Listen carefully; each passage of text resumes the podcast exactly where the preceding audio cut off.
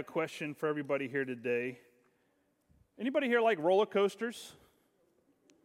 Anybody roller coasters? Yes, I love roller coasters. Uh, one of the things I love about roller coasters is the ups and downs of roller coasters, right? And so if you get on a roller coaster, uh, I remember riding an old wooden roller coaster when I was an adolescent, uh, teenager, and we would ride the thing over and over again. It was called, it's called Racer 75, and it's at King's Dominion. And what they would do is there would be two cars, and they would race each other. They race each other around this wooden roller coaster. You get up to 4.2 G's on this roller coaster, which is pretty strong G's for a wooden roller coaster. And so we would ride this over and over again. We'd race. We go. You could ride it backwards, forward, all these different ways to ride this roller coaster, and we had a blast. And then I remember, it same uh, when I was a teenager, they came out with a new roller coaster at Busch Gardens called the Loch Ness Monster. And it had loops in it. And it, this is actually the only roller coaster with interlocking loops in the world. I think that's what I read this week. But I remember going on that for the first time. And I remember waiting in line for two hours to get on this roller coaster. And I remember thinking, um, am I going to fall out? Like, you know, because I'd never, nobody's ever been, had been through like a loop de loop on a roller coaster before, so we didn't know what was going to happen. And so, but good thing for physics and the way God created the world, you actually stay in and you actually are forced into your seat as you go through that loop. And I was thinking about this loop de loop versus the up and down roller coaster because a lot of times we use a metaphor. We say, you know, life is like a roller coaster, it's got a lot of ups and downs, right? I don't know about you, but I feel like it's not just up and down now, it's like loop de loops. Do you have any loop de loops in your roller coaster of life? Do you have any turns or sometimes now I've been on roller coasters where they have these corkscrew turns and you kind of go upside down and you go through the, the corkscrew. Or maybe you come across and you do this sideways turn and down. They've created all different types of maneuvers. And I feel like sometimes the G forces that we experience on newer roller coasters are, are, are pretty, pretty hard. You know, I think about how we often think about ups and downs of life, but maybe our lives have some twists and turns and it's not just up and down. Anybody else feel that way? Anybody? I'm just checking. Because one of the things we're going to talk about today is this idea of resilience. Resilience. We've been talking in this series about what it looks like to flourish and what it looks like to have well being. And we've talked about uh, daily happiness. Last week we talked about thriving. Today we're going to talk about resilience, what resilience is, and how to practice it and build it. And then also, we're going, next week, we're going to talk about authenticity. Um, but here's a definition of resilience from Matt Bloom, who's a professor at Mendoza College of Business at Notre Dame. He says, our uh, resilience is our capacities to adjust to changes in the world around us, to achieve our life goals, and to keep growing and reaching toward our fullest potential. So think about resilience as our ability to adjust to changes in the world, like the roller coaster, right? Your body, when we're on a roller coaster, our bodies are put under these G forces. And actually, if you are, if there's too much G force, you will pass out. You will, your body will shut down, right? Uh, I, I want to ask William Shatner what happened when he went to orbit this week, when he went up to space this week. The 90, 90 years of age, right? First, the oldest person in space, I think is really cool. But I also want to say, did you pass out when that G force hit you going up in that rocket? He did say it was hard coming down. The jolt when they hit the ground, uh, the landing was pretty hard. But I thought about this like G force, like the stress that it puts on your body, right? Well, think about how life changes, and it changes faster now. I feel like the G forces of stress on our lives today are greater than they've ever been. And how are we responding to it? Are we just shutting down and passing out, right? Are we just giving up, right? Are we just kind of like, hey, I, I don't know how to handle this and I'm just going to shut down? Resilience is about not shutting down, resilience is about holding up under this stress. And actually, the Bible as we're also learning in this series, had something to say about it 2,000 years ago. The Bible talks about resilience. It's in there. It's all over the place in the Bible. If you look uh, around the Bible in the Old Testament, New Testament, there's a lot about people being resilient. But we're going to look today at Colossians chapter 1. We're going to look at uh, verses uh, uh, 9 through 14 this morning. Here's what Paul says to the church in Coloss- Coloss- Colossae. He said, Be assured that from the first day we heard of you, we haven't stopped praying for you, asking God to give you wise minds and spirits attuned to his will, and so acquire a thorough understanding of the ways in which God works. We pray that you'll live well for the Master, making him proud of you as you work hard in his orchard. As you learn more and more how God works, you will learn how to do your work. We pray that you'll have the strength to stick it out over the long haul. Not the grim strength of gritting your teeth, but the glory strength God gives. It is a strength that endures the undurable and spills over into joy. Thanking the Father who makes us strong enough to take part in everything bright and beautiful that He has for us. God rescued us from dead end alleys and dark dungeons. He set us up in the kingdom of the Son He loves so much, the Son who got us out of the pit we were in, got rid of the sins we were doomed to keep repeating. That's out of the message version in case you didn't recognize it or sound a little bit different to you if you've read other parts of the Bible that in other versions.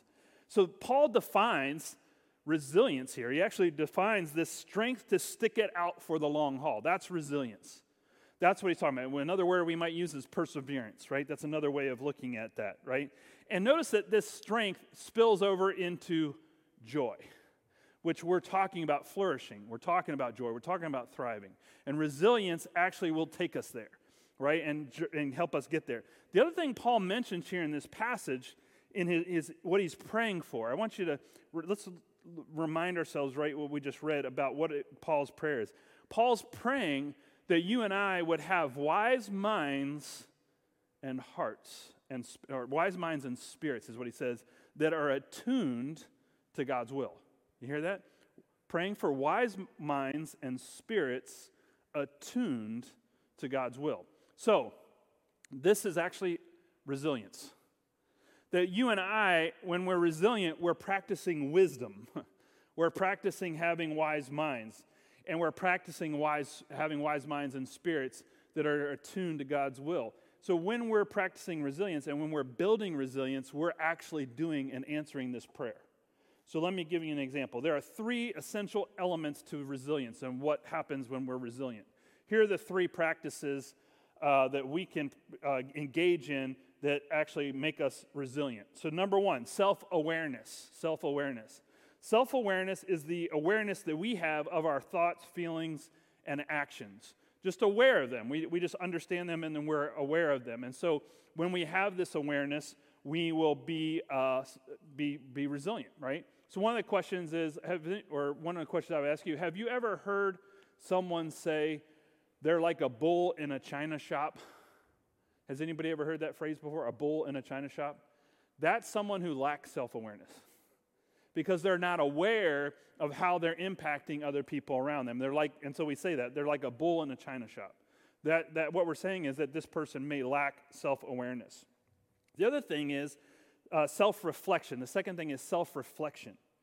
So that's where we evaluate our thoughts, feelings, actions to see if they're actually helpful to us or to other people. So, self aware, we're aware of them, but self reflection says, okay, we're going to step back, we're going to look at our thoughts, we're going to look at our feelings, and we're going to evaluate whether they're helpful or not to ourselves or to other people. That is self reflection.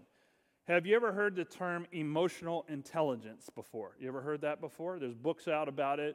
You may have heard it uh, talked about emotional intelligence. Emotional intelligent people have these two things going for them they're self aware and they self reflect. That is an emotionally intelligent person.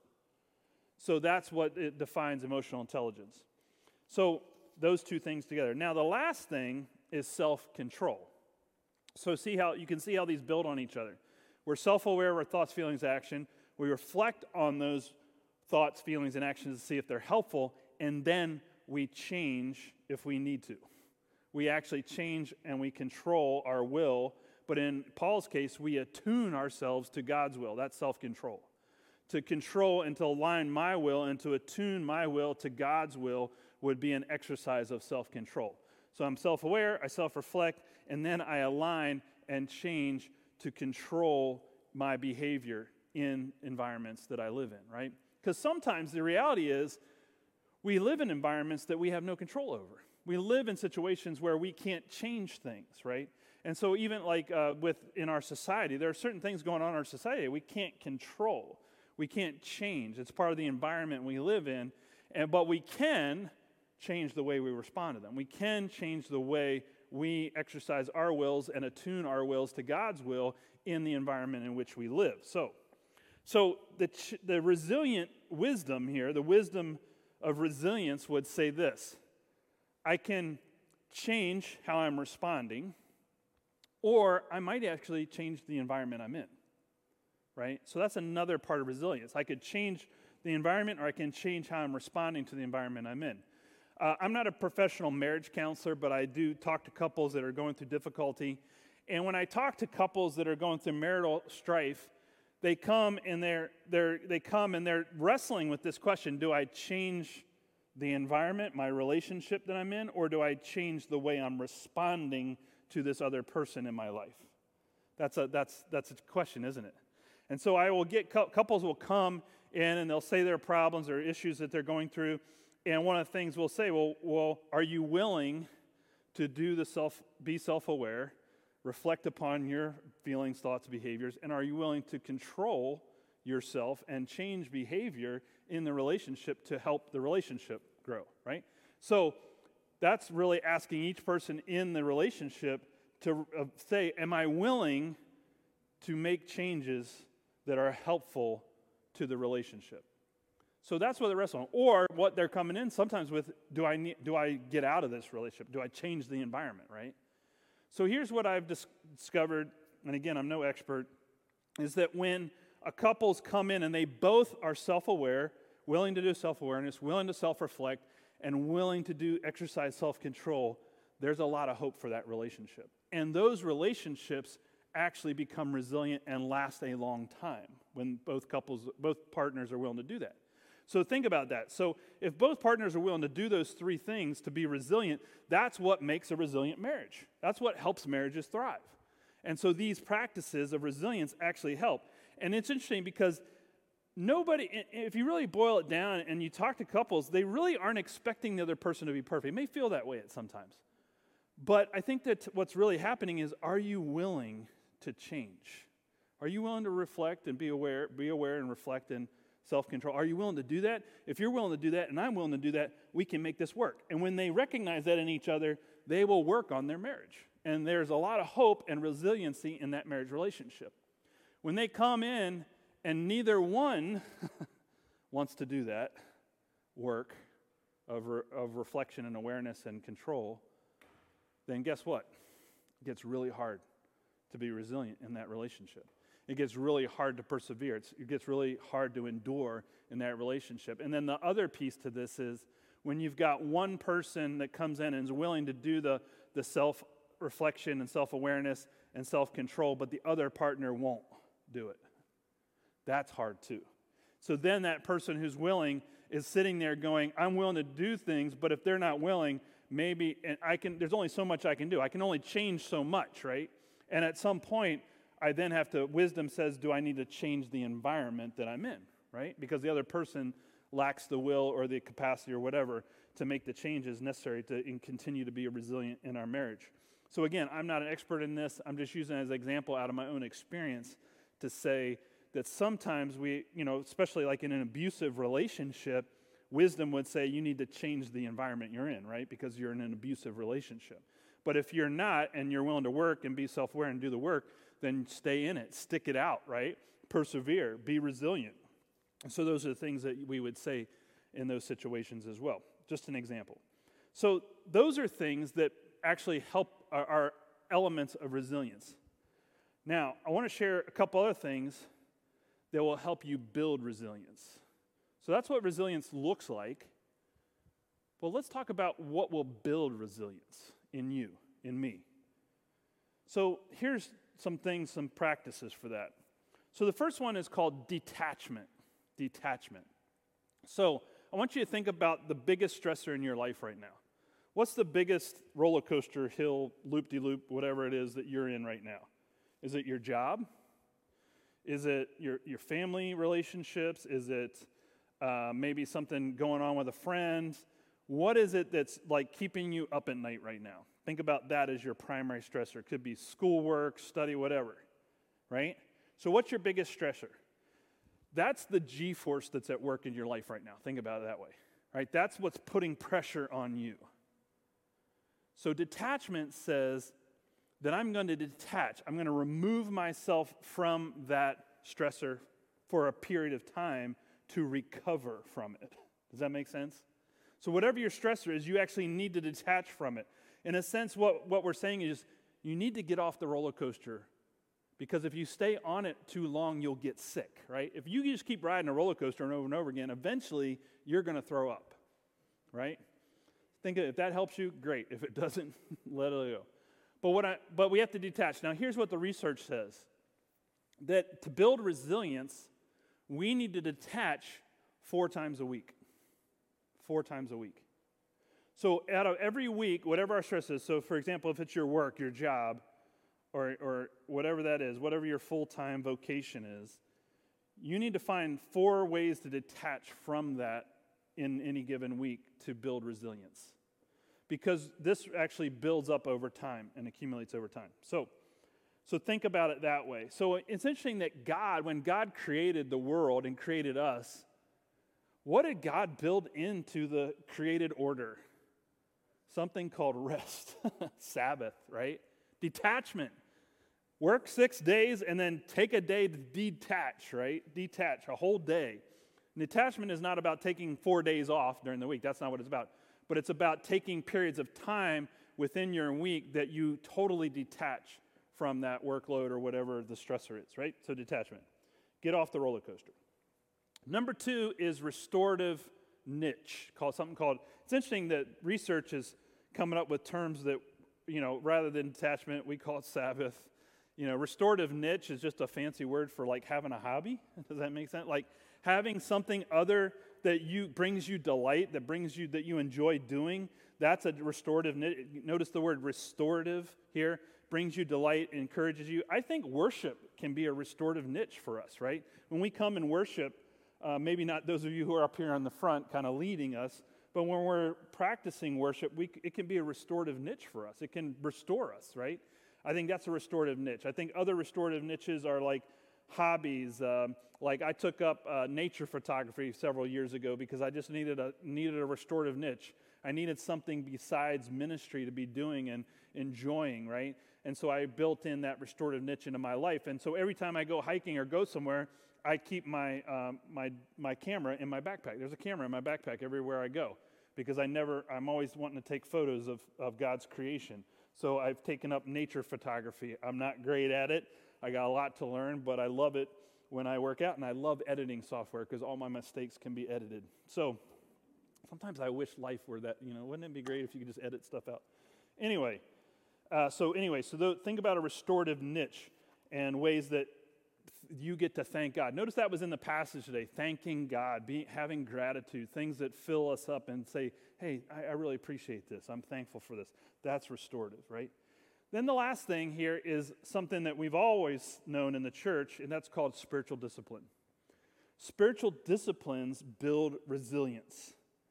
The research today is, is, is backing this up, by the way. Like, every time I read stuff like this in the, in the 20, you know, what, we're in the 21st century now, I go, you know, it's already in the Bible. I kind of look at stuff and I, because I remember where God taught us about it in the Bible, and I'm like, so there's nothing new under the sun, but now we've got the research, the science to back it up, right? And so uh, one of the things they're finding is that if you spend three to five minutes a day in silence, you'll build resilience. Think about that. Even three minutes a day, if you were just to be still for three minutes and be silent and just be in the presence of God, right? That would help build resilience in you. Think about that.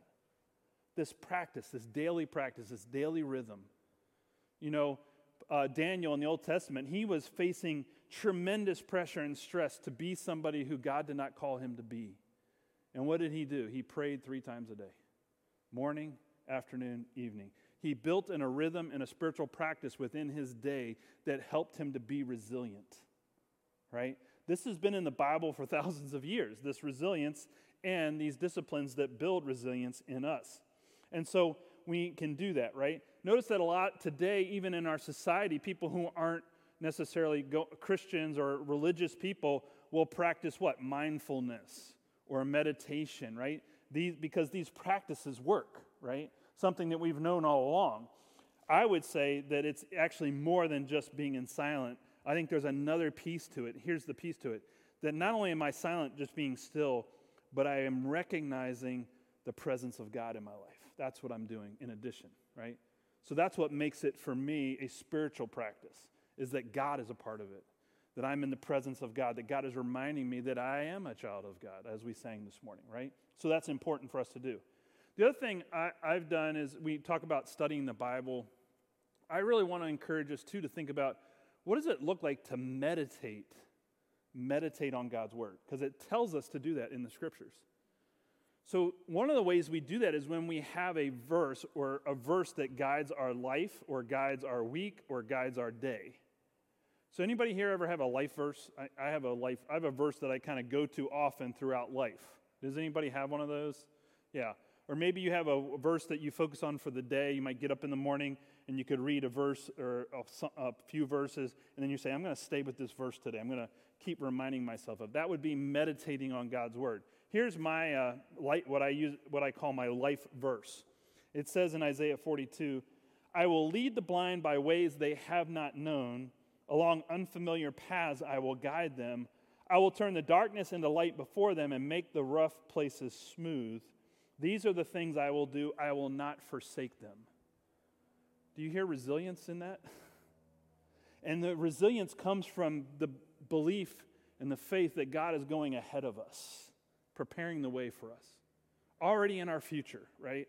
So every time we would go through, face change in our lives, we would, I would go to this verse because it's a verse about knowing that God is in the future, whatever that change looks like, right? So this actually helps us to transition and handle change and be resilient. So I think it's a great verse. If you want to borrow it, that's not my, I don't own the verse, so if you want it, you want to take it with you today, take it. So you can do that. The other thing, so the key here in all of this is to build in a rhythm, daily rhythm or a daily practice. That's the important thing. And even if it's a small thing, it will help. So I, I hope you don't sit here and go, oh, I, I just don't have time for this, Pastor Matt, or whatever, right? I am just saying start with three minutes. Anybody can start with three minutes. You can find three minutes in your day. I, I guarantee it. I know you think you can't, but you can. And here's the thing you practice that and just do three minutes a day over a period of time and just build it, make it consistent, and then you've built a practice. And then once you built that, that consistency, then add another three minutes, and now you're doing six minutes, and then keep doing that over time consistently, and you actually will build resilience within your daily routine. So let me stop here. I throw a lot at you this morning. We talked about what resilience looks like and how, how what practice is there, and we talked about some things that will build resilience. But I want to stop here and just pause for a moment and ask a question for you to ponder, reflect on. How's the roller coaster of your life doing today? How are you? Are you in an up? Are you in a down? Are you in a loop? Are you in a upside down turn?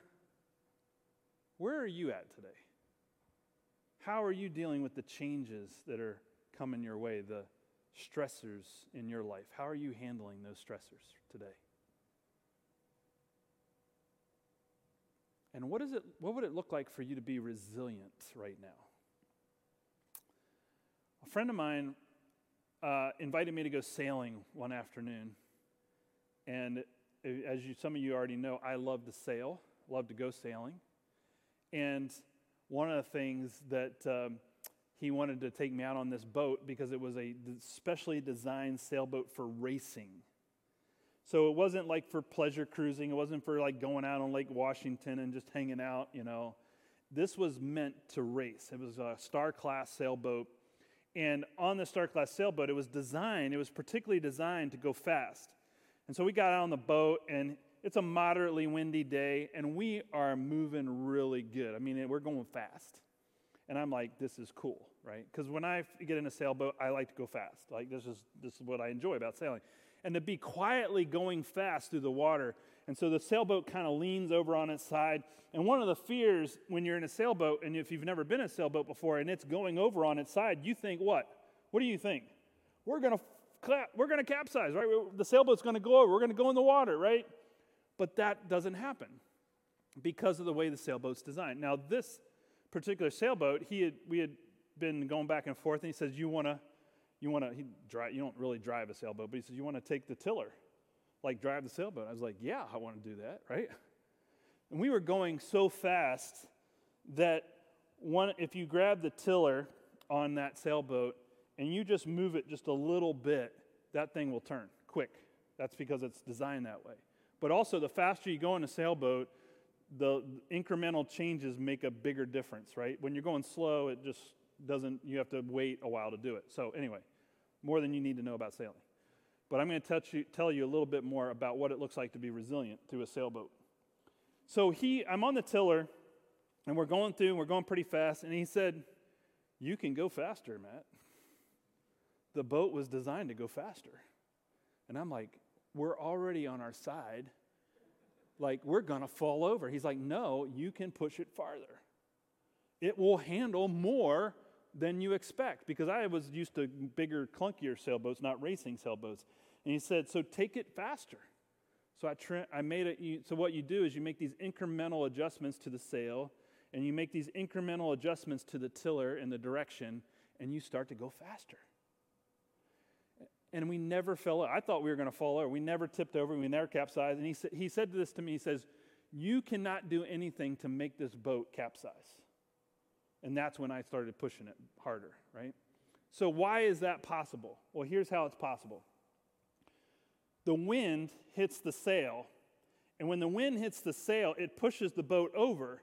But underneath the water, hidden out of sight, is something called the keel or the centerboard and there's an opposite equal pressure. And this one was designed actually with a cylinder on the bottom of the keel so that it actually made it harder. The water pressure was so hard on that keel that there was no way that the wind could push, push the boat over because there were opposite forces at work, right? Any science teachers here in the, in the, work, in the physics teachers can tell us all about this. So, this is why the sailboat is resilient. Now, here's the thing can you and I, can we change the wind? Can we change the wind's direction? No. Can we change the amount of wind or the force of the wind? No. Can I change the amount of waves? No. Can I change the current? No. There are all these things going on in the external environment when you're sailing that you cannot change. But you can make small adjustments, incremental adjustments to the tiller, to the sails, to be resilient in that situation. And even in a storm. Even in a storm. I've sailed in storms, and it's possible to make it through because of those incremental changes that we make. So if you do nothing this week, you do nothing, just think about doing one small thing in your life that will build resilience in you today. Here's some questions to think about. Number one, what has helped you be resilient when facing external change? So, what's worked in the past? Number two, what role do spiritual disciplines play in your daily life right now? And then number three, what is one practice you want to start or revisit this week that would build resilience in you? And we've got a lot of examples this morning. So just be encouraged that we also follow someone who is resilient, Jesus. We come to this table, this table is a reminder that God endured with us, that God did not give up on us, that Jesus endured the cross with that same strength, right? Remember that prayer he prayed? He prayed a prayer the night before he went to the cross. And his prayer was simply this God, not your will, but not my will, but your will be done. What was he doing? He was praying for the wisdom to attune his life to God's will tune his life to God's will. That's what Paul's prayer for us is today. So let's pray together. God, we pray and we thank you that you have given us the grace and love of Jesus Christ, that even when our lives do face storms, even when we do t- capsize, God, you are there. You are helping us to get back in the boat. You are there helping calm the storm. You are helping us to practice things that will build resilience in us in those tough times of life through the ups and downs and twists and turns. And thank you that you sent forth the author and perfecter of our faith, Jesus, who showed us the way to do this, showed us what it looks like to endure. And Lord, we're thankful for the gift of his life that forgives us of our sins today. And forgive us our sins today, Lord. Those places where we have reflected and said, you know, that wasn't helpful. That wasn't helpful at all. It was harmful to myself or to somebody else. And that's what we call sin. And Lord, help us to confess our sins and receive your grace today as we come to this table. Help this to be a time of reflection for us and how and our relationship with you and your will in our lives. So, Lord, would you pour out your Holy Spirit on us today? Pour out your Holy Spirit on these gifts of bread and cup that they may be for us the body and blood of Jesus, so that when we leave here, get up and leave here today, we can go be the hands and feet of Jesus in our world, to be attuned to God's will in our lives. So, Lord, would you forgive us? Would you bless us? Would you offer your grace to us in this cup and bread today? And we pray together this prayer that Jesus taught us to pray. And you're welcome to join me if you know it. Our Father, who art in heaven, hallowed be thy name. Thy kingdom come, thy will be done, on earth as it is in heaven. And give us this day our daily bread, and forgive us our debts as we forgive our debtors. And lead us not to temptation, but deliver us from evil. For thine is the kingdom, and the power, and the glory forever and ever. Amen.